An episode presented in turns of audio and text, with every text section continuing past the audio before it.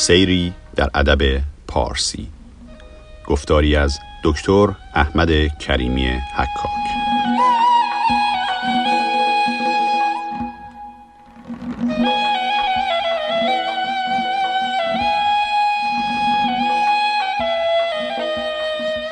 سلام بر دوستان. من احمد کریمی حکاک هستم و در ادامه درس های قبلی امروز می‌خوام با شما درباره محمود و عیاز صحبت بکنم.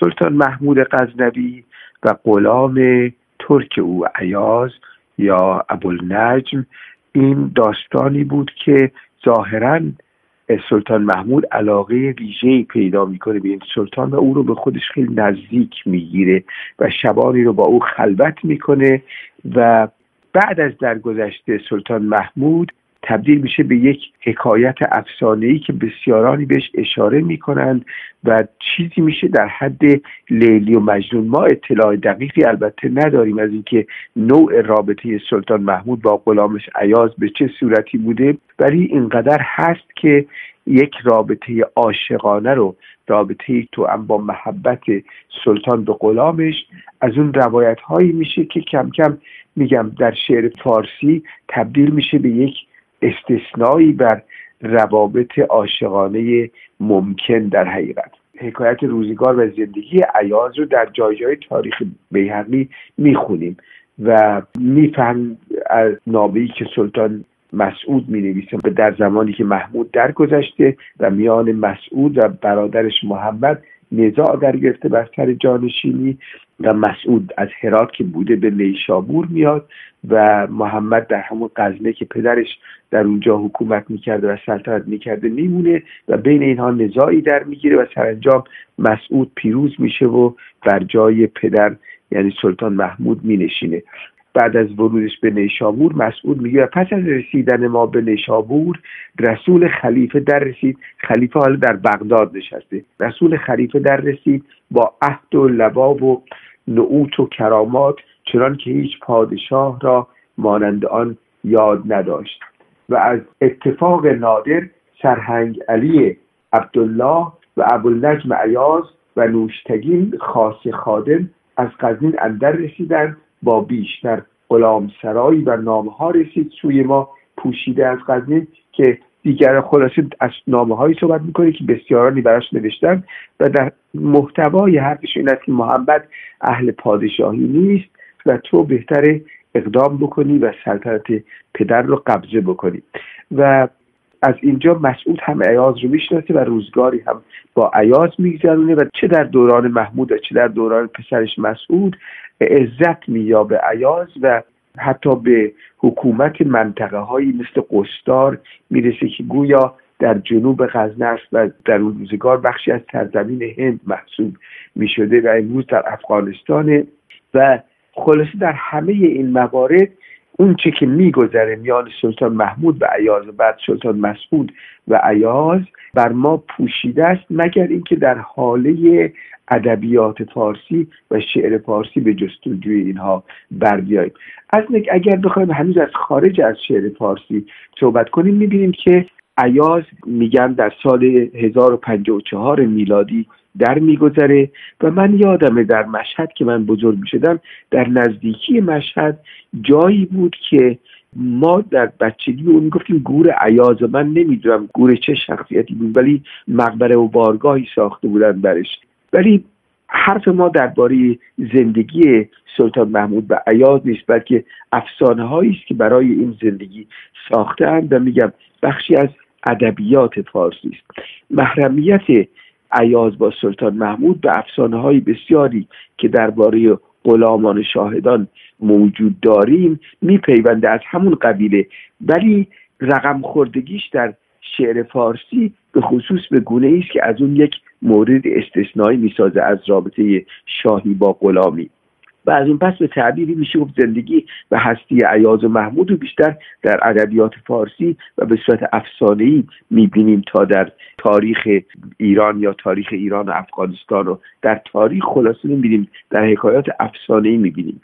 صفاتی که در شعر فارسی درباره عیاز به کار رفته حاکی از این است که او نه تنها مردی زیبارو بود بلکه به شدت علاقه خاصی به سلطان محمود داشت و این سرسپردگی و وفاداری او به سلطان محمود از اون چیزهایی است که زبان زد میشه. و اولین جای بسیار مهمی بعد از تاریخ بیهقی که یک همچین نگاهی می‌بینیم در باب سوم بوستان است که سعدی میگه یکی خورده بر شاه قدیم گرفت که حسنی ندارد عیازه شگفت. گلی را که نه رنگ باشد نبوی قریب از سودای بلبل بروی به محمود گفتین حکایت کسی بپیچید از اندیشه بر خود بسی که عشق من ای خاجه بر خوی اوست نه بر قد و بالای نیکوی اوست.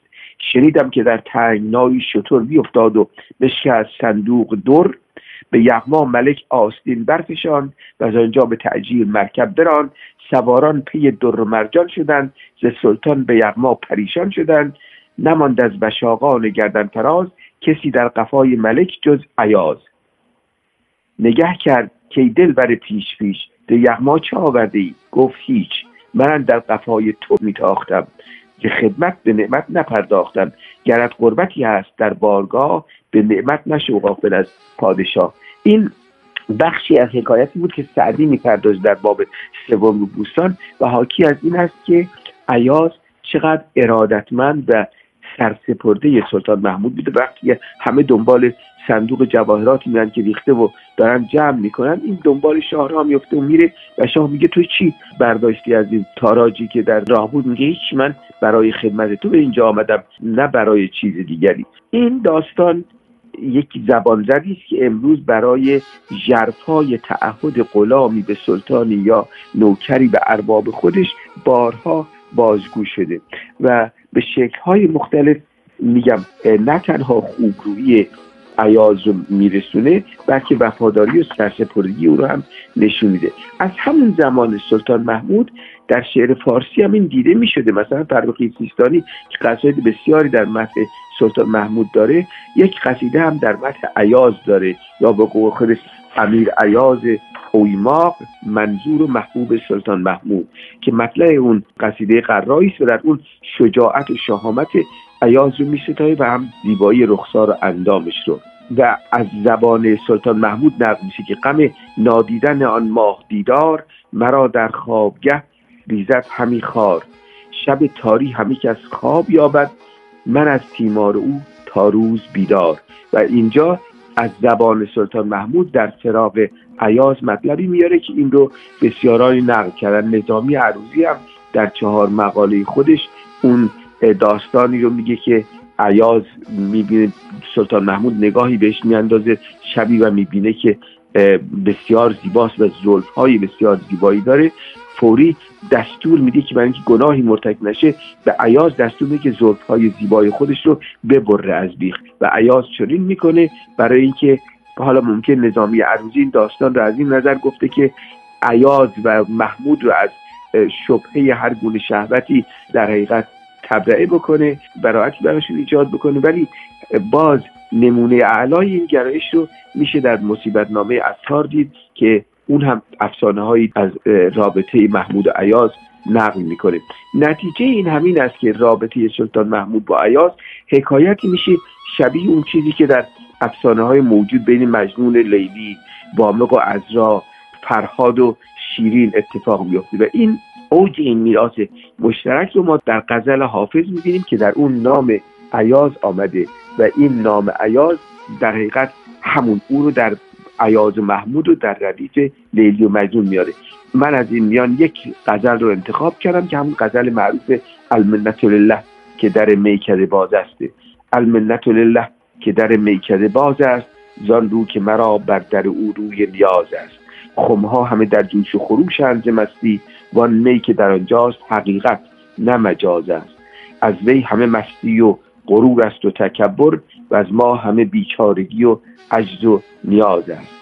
رازی که برای غیر نگفتیم و نگوییم با دوست بگوییم که او محرم راز است. شرح شکن زلف خمن در خم جانان کوتاه نتوان کرد که این قصه دراز است. بار دل مجنون و خم طره لیلی رخساره محمود و کف پای عیاز است. که این بر اساس داستانی است که روزگاری می‌گویند سلطان محمود صورت خودش رو به کف پای عیاز میمالیده و او اظهار عشق و بندگی می‌کرده به این غلامی که از آن خودشه. به این ترتیب است که میگذریم از سر قرنهای بسیاری و این افسانه محمود و عیاز همچنان پرورده میشه و به یک رابطه عاشقانه تعبیر میشه و به این صورت تفسیر میشه. آخرین شاعری که حرف مهمی داره در این قضیه. زلالی خانساری شاعر صفوی در دوره شاه عباس که در اون چندین منظومه داره. به یکی از این منظومه ها محمود و عیازه و ظاهرا زلالی خانساری هم مثل بسیاری از شاعرانی که پس از نظامی گنجوی آمدن از مقلدان او بوده به تقلید او روایت می ساخته و این روایت محمود و عیاز رو بارها شبی که محمود به عیاز رازی میگه شبی که محمود با عیاز نشاط شراب می‌کنه به اصطلاح شبی که از اون اسرار آفرینش رو می‌پرسه شبی که به پرسش های او پاسخ میده و همه اینها بخشی از یک منظومه محمود و عیازه که در میان منظومه های بسیاری هست که از زلالی خادشاری به ما رسیده. من در شعر عموما قرن بیستم ندیدم اشاره ای به حکایت و افسانه محمود و عیاز ولی ممکنه بوده باشه. در حقیقت این روش آرمانگرایانه شعر کهن فارسی است که این میدان رو باز می‌کنه برای اینکه یک رابطه معقول انسانی به صورتهای آرمانی بیان بشه.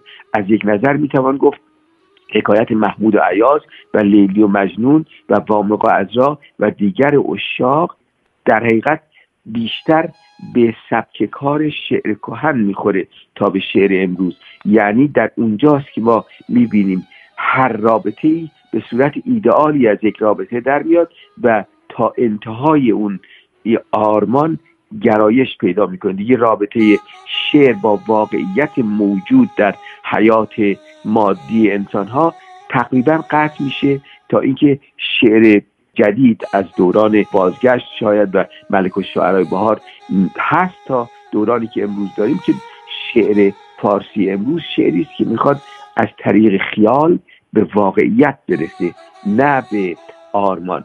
شعر کلاسیک یعنی از همون آغاز بگیم حالا از رودکی یا حتی پیش از رودکی دیگران تا زمان مثلا بگیم قاجاریه و قرن 19 هم که دیگه آغاز آشنایی منطقه فارسی زبان بگیم ایران با غرب هست یک رابطه خاصی داره با حکایت و آرمانی کردن حکایت. یعنی حکایت رو به گونه آفدن که نمونه اعلای هر نوع رابطه ای درک بشه. و از اینجاست که ما می‌بینیم که محمود و عیاز زیبنده اون سیستم است و زیبنده سیستم امروزی که مثلا عشق رومانتیک دیگه آمده و زن و مردند که با هم معاشقه می‌کنند و عشق میورزند به هم. این رابطه راه رو بر حکایتی مثل محمود و عیاز یا لیلی و مجنون باز نمی‌کنه. حتی در دوره ای که معارضه ای میان شعر نو و شعر کهن بود می شود گفت اون رو زشت و بد و در شعن زندگی امروز نمی‌دانست و امروز شعر نو به صورتهای دیگری با مقوله عشق عوالم عشق برخورد می‌کنه. این که گفتم محمود و عیاز یکی از وچه های عوالم عشق می شود در شعر کلاسیک پارسی که همتا و همپای میگم وامق و عذراب و لیلی و مجنون و دیگر داستان های عاشقانه میشه. امیدوارم روز و روزگار بر شما خوش بگذرد.